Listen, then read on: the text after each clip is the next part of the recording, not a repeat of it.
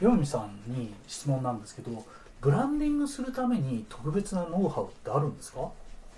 いや特別なノウハウっていうのはないんですね ないんですかいやノウハウっていうかノウハウっていうのはええもうノウハウになってるわけですから、おおもおう誰でも使えるっていう話ですよね、ええそんな決まりきったことで誰でもできるんだったら、え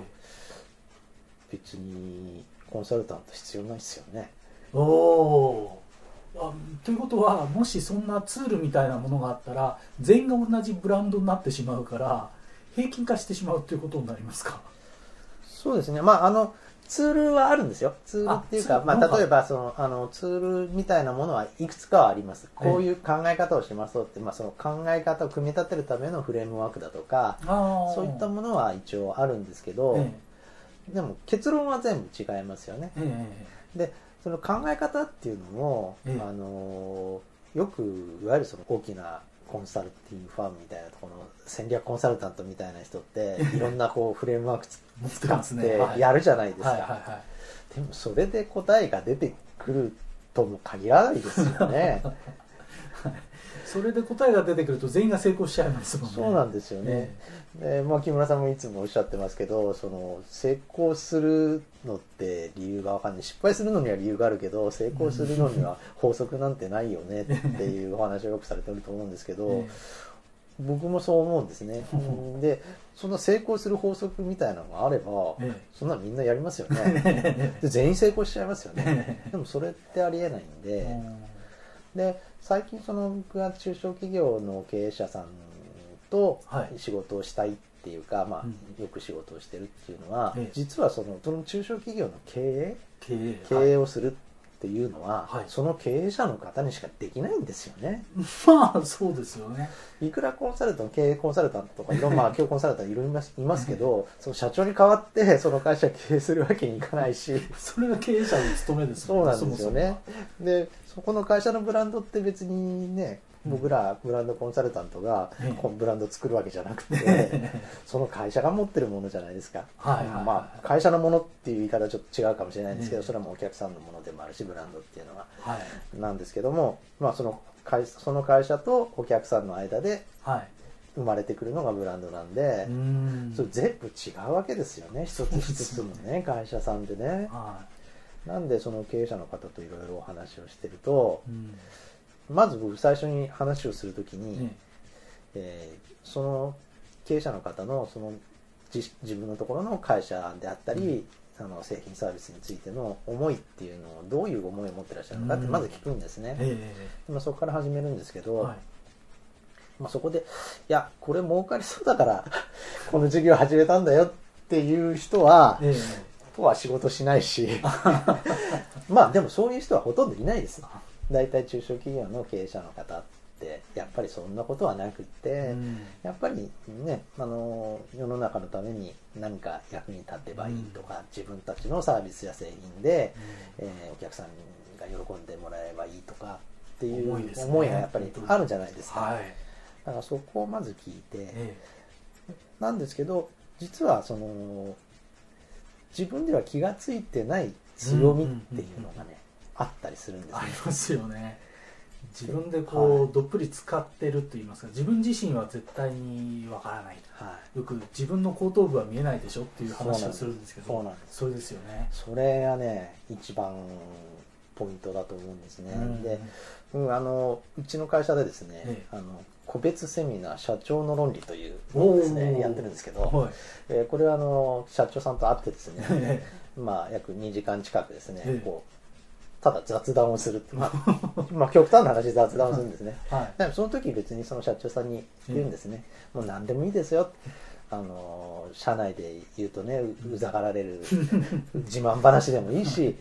ね、愚痴を言うとなんか社内で愚痴言ってるとね、まあ、社うちの社長は愚痴ばっかり言ってって言えないでしょ、 ええでも僕全部聞いてあげますからってあの聞くんですけど、はいでもそんな中にね実はこう何気なく話されてることの中に、結構その自分では気が付いてない強みみたいなのがねうー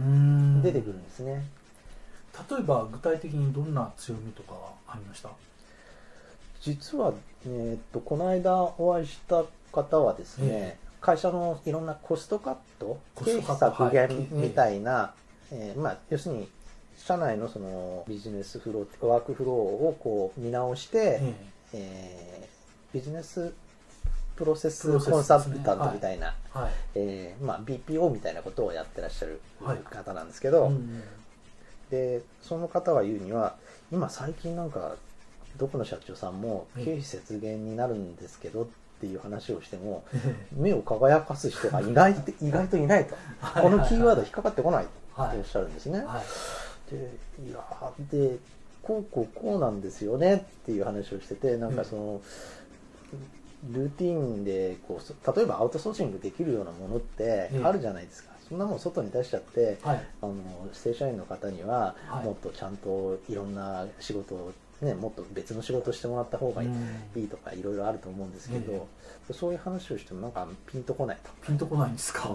うん経費節減できるって言ってるのにって 思うらしいんですけど、えで実はそれはどうしてかっていうと、ええその相手の社長さんっていうかね、はい方は気がついてないんだろうえということなんですね。あー全然気気がつきもしらしない、うんうんそうそうだから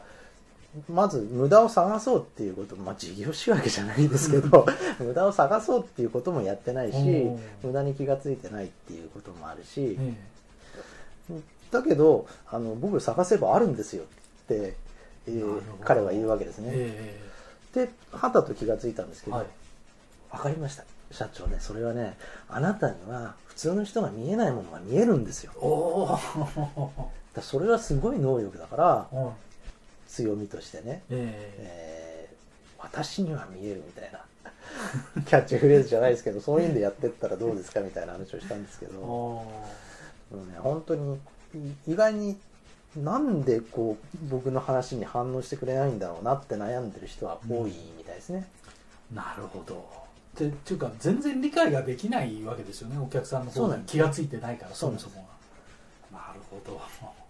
まずそのお客さんとそのコンサルタント側の理解の差があり,、うんありすぎちゃっええて、えええ話がこう噛み合わないらしいんですね。えなるほどあのなんか今日夕方になると雨が降るよだから傘を持っていきなさいって言っても外こんな晴れてるじゃないかって言って傘はいらないよっていうのと近いかもしれないですねそうですね、それに近いかもしれないですね。だからそこが噛み合わないんで、結局なかなかうまくいかないっていう話なんですね。なるほどそれでその経費節減っていう切り口だったら分かりやすいからいいだろうと思ったんだけど、それもなんか最近あんまり反応してはない。ああこうやっぱり天気の時に傘を持ってきなさいって言われても反応できないところでしょううんねそうなんですね。